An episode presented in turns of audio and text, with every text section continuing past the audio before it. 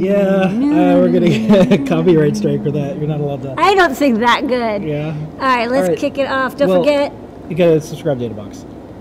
so for Adabox, next one's coming out. You're gonna love it. Yeah. Um, but speaking Better of, and better. these were the magazines in the last Adabox, so we have a bunch. And we have some left over. Yeah. Pick them up. These are. This is a lovely Ada box. Of course, it It has. says make your Christmas gizmo. anyways. It has everything. It's got Bluetooth Low Energy in There's it. Circuit Python and Bluetooth Low Energy articles in it. Collect them. This cool cube. Hackspace. This is one of the best um, hacking, making, crafting magazines. 132 pages, beautiful photos, beautiful guides, beautiful Yeah. tutorial. I mean, this is this Save is a really nice magazine. And then, oh yeah, I'll go to the overhead for a second. Save it and Look, then just give it as a cotton buds. Christmas gift. That's my that's my bud. That's your Um, buds. All right. So yeah, all sorts of cool stuff uh, in here from any kind of skill. It doesn't have to be electronics, although of course, and you know, if you subscribe, get a free Yeah. God Express. So I was just talking to a journalist, and uh, I was saying there's never been more magazines for makers. Because I think they were writing about like, oh, like what's happening with Maker Mim. It's like it's not all just called Make, you know. Yeah. It's, there's Hackspace. There's like Diode uh, magazine. There's Diode Zone, I just went through the whole list. I'm just like I, I can't keep up with stuff because there's, there's too many publications online and print. okay. But speaking of Spe- Adabox, Speaking of Adabox as well, um, so we've sold through the Adabox 14 packs, or the ones that are left over. We only have like a dozen or so left over from uh, the build, just we make a, a couple extra just in case. Um, so if you would like to follow along with the Adabox 14 projects, we now have a pack in the shop. It doesn't have all the extras. It doesn't have the tissue paper. It doesn't have the cool Adabox insert, but it does have all the parts necessary to build the projects, such as the snow globe, um, the TFT Gizmo, the Circuit Playground Bluefruit. Um, so if you'd like to follow along with the Adabox projects, and we have a lot of them, um, this pack it basically has everything that you would need to do so, minus the cool box. Okay, this is very Art. macro. it's art. I know what's going on here, this texture. This is a very, very tiny LED. This is a 1.5 millimeter by 1.5 millimeter There we go. neopixel. These are small. They're so small, and it doesn't even make sense to me to show them on the overhead because it's just too small. But I will show you as I, Let's get, get a little closer in there. I, I Get a little- soldered it closer to now. some wires so you can See. see it. I want to see how. Let's see if we can get that to focus better. That's pretty good. Okay, it's it's basically like a teeny glowing LED. I It's mean, like, like a grain of sand. It's a basically it's yeah it's just a it's a grain of salt. It's super tiny, 1.5 millimeter by 1.5 millimeter. I soldered wires onto the bottom very carefully. Um, not recommended that you solder them directly. I mean, this is a little delicate. I use like the silicone wire. What I recommend you use is um, a surface mount setup. So like you know like here we have a two by two millimeter dot star. This is a 1.5 by 1.5 neopixel. So great if you want to add a little LED indicator um, that uses only one pin, which is really great. It's what I love about neopixels. And of course, there's uh, libraries and drivers for almost every platform to drive these LEDs. So you get the bare LED. You do not get it soldered onto wires. If you want to use little point source LEDs, but you don't want to do the soldering, we have in the shop um, this LED strip that uses the same LEDs, but uh, they're pre-soldered onto the strips. One second. Just open this up and I'll show it to you. So um, this is the same LEDs, but they're soldered on and you can cut these little tabs. So if you just want the little point source of lights or you want a couple in a row, uh, this might be a better way to go. So you can either pick up uh, this LED strip or you can get the individual LEDs if you are comfortable surface mount soldering um, those little lights. That said, these are the smallest uh, addressable LEDs we've got. It doesn't come any smaller than this. All right, well, that's that. Tiny. Okay. Nope, that's it. Next up. Okay, DPS 310. This is from Infineon, and they made a barometric pressure uh, and temperature sensor. It's got a nice range, and it's ultra high precision because it does uh, many oversamples. Um, what's nice about this is it's got I2C and SPI. We've written a uh, Arduino library for it, working on the Circuit Python code that'll be out. By the time you watch this video, I'm sure it'll be live. And what's nice about this is it's it's designed to make it easy to do precision altitude measurements. That's what you can use it for environmental sensing, like if you want to know what the incoming uh, uh, barometric pressure is, so you can know what the weather system is.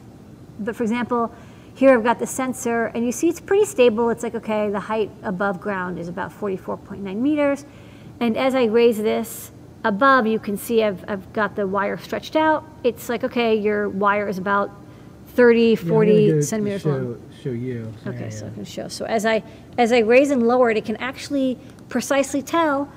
It it theoretically can do you know 10 centimeter precision. Um, the absolute cool. accuracy might not be as perfect, but this is a good sensor for any kind of altitude sensing. It's inexpensive. It's a great idea for a drone or any other kind of project where you want to have it stay uh, a certain altitude above ground. Um, also good for environmental uh, measuring measurements, of course. But I think what this is really good for is altitude, precision altitude measurement and conversion. So check it out. It's very low cost, a great alternative to the Bosch BMP 280 uh, at a really great price. It's almost uh, half the cost. All right, start of the show tonight. Besides you, Lady Ada, our community and our customers and our team, is this? Okay, for we have been just cranking through all of these ST IMU sensors. This is the third of the batch. So we've done the LSM uh, DS33, we've done the LSM 6DSOX, and now we have the ISM 330 DLC. So you're like, okay, there's a lot of letters and numbers. What's the deal? Basically, when you have a six degree of freedom IMU with accelerometer and gyroscope, the accelerometers are pretty stable. Those you don't have to worry about. But the gyroscope, you're going to pay more to have a more stable gyroscope. Because when you do inertial measurements, accelerometers, it's usually a relative. You, you doesn't have to be absolutely correct. But a good gyroscope is essential to getting um, really good, non jittery, non um, measurements. So I'll show on the overhead, I have a setup here with the STM32 F405, hold on, which is a really lovely uh, Arduino compatible feather we did with ST. And I have it connected up to a feather OLED on this doubler. And what's nice is I can just plug in this STEMMA QT connector to, and this is the low cost LSM 6DS33. So this one is the least expensive. And you'll notice that the gyroscope has an offset. So it thinks it's 2.1, 2.2, 1.3, and then you know Z is 0.1, 0.2 offset. So I'm not moving it. This is being held stable against the table, but even just being held stable, you see that there's that offset, and that offset can be pretty large, and that's what it will cause drift in your um, IMU measurement. So if I unplug this now and I plug in the LSM6 DSOX, I'll reset this, you'll see now, as long as I hold it steady against the table, it's, you know, the X is 0.1 maybe, Y is also maybe 0.1. You say actually need to get more digits of precision because it's under one digit. And Z has about 0.6, so it's much lower drift on the gyroscope. It's a much higher quality gyroscope. It's been trimmed and, and calibrated. So the LSM6DSOX is a way better quality gyroscope than the LSM6DS33 it's more expensive. So it's a trade off. You know, if you don't need it, maybe you can get away with uh, the lower cost version. But if you want to have a higher quality IMU, spend a little bit more, get the LSM6DSOX.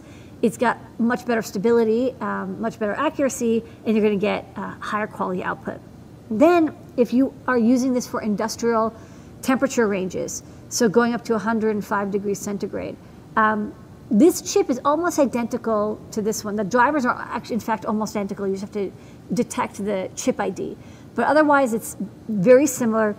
The ISM can go up to 4,000 degrees per second, whereas these two can only go up to 2,000 degrees per second. So if you're having very fast motion, um, this sensor will do much better. This sensor is also good for a much larger temperature range, and it's got temperature compensation over that large range as well. So again, for industrial temperature uses and, and situations, uh, the ISM, a little bit more expensive, but you're gonna get much better performance over a large temperature range.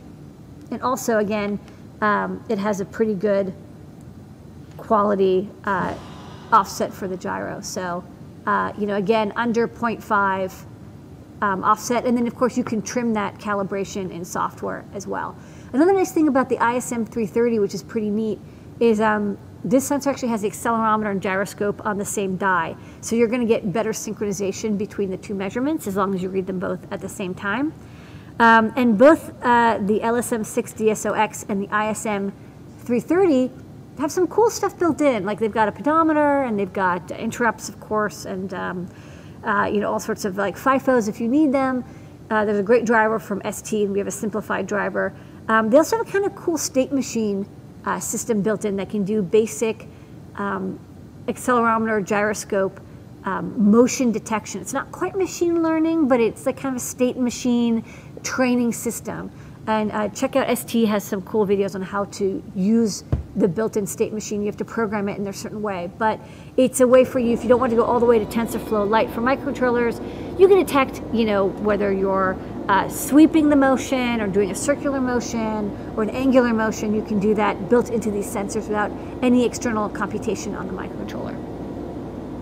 All right. ISM 330. That's new products.